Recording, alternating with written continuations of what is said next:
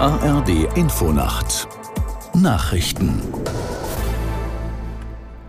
um 0 Uhr mit Ronald Lessig. Bundeskanzler Scholz plant offenbar einen Besuch in den Hochwassergebieten.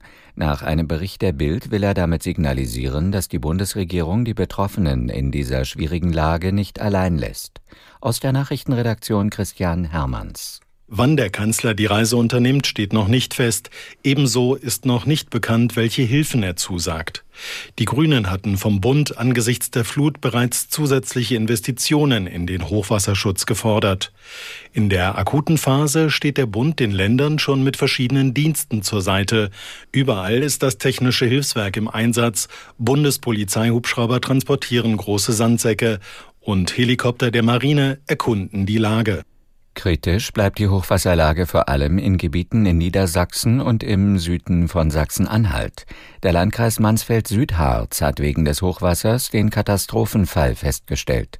In Lilienthal bei Bremen mussten sich Bewohner in Sicherheit bringen. In zahlreichen Regionen wurden die Deiche verstärkt, zum Beispiel in Haaren an der Ems. In den Hochwassergebieten in Nordrhein-Westfalen gibt es nach Angaben des Umweltministeriums dagegen leichte Entspannung. Es wird aber weiter davor gewarnt, die Deiche zu betreten. Bundeskanzler Scholz nimmt in seiner Neujahrsansprache Bezug auf den Ukraine-Krieg und den Hamas-Terror gegen Israel. Die Welt sei unruhiger und rauer geworden, sagte Scholz. Aber, so der Bundeskanzler wörtlich, wir in Deutschland kommen da durch. Aus Berlin Andreas Reuter. Nach dem Urteil des Verfassungsgerichts zum Bundeshaushalt könnten nicht alle Vorhaben der Regierung umgesetzt werden, räumt Scholz ein. Dennoch gebe es konkrete Entlastungen für die Bürger. Nur indirekt geht Scholz auf die Dissonanzen in seiner Ampelregierung ein. Auf manch laute Debatte hätte er durchaus verzichten können, so der Kanzler. Aber, so wörtlich, ganz ohne Diskussion über den richtigen Weg funktioniert Demokratie nicht. Bei einem Angriff auf die russische Stadt Belgorod im Grenzgebiet zur Ukraine sind nach russischen Angaben mindestens 18 Menschen getötet worden. Außerdem gebe es mehr als 110 Verletzte, teilte Russlands Zivilschutzbehörde mit.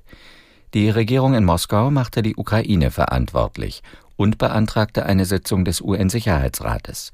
Unabhängig überprüfen können die Angaben bisher nicht werden. Das waren die Nachrichten.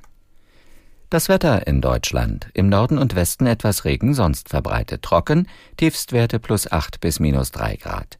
Tagsüber von Westen Regen, dann Schauerwetter, vereinzelt mit Blitz und Donner. Im Südosten trocken bei 5 bis 12 Grad. Die weiteren Aussichten. Am Montag wechselhaftes Schauerwetter bei 4 bis 10 Grad. Es ist 0 Uhr 3.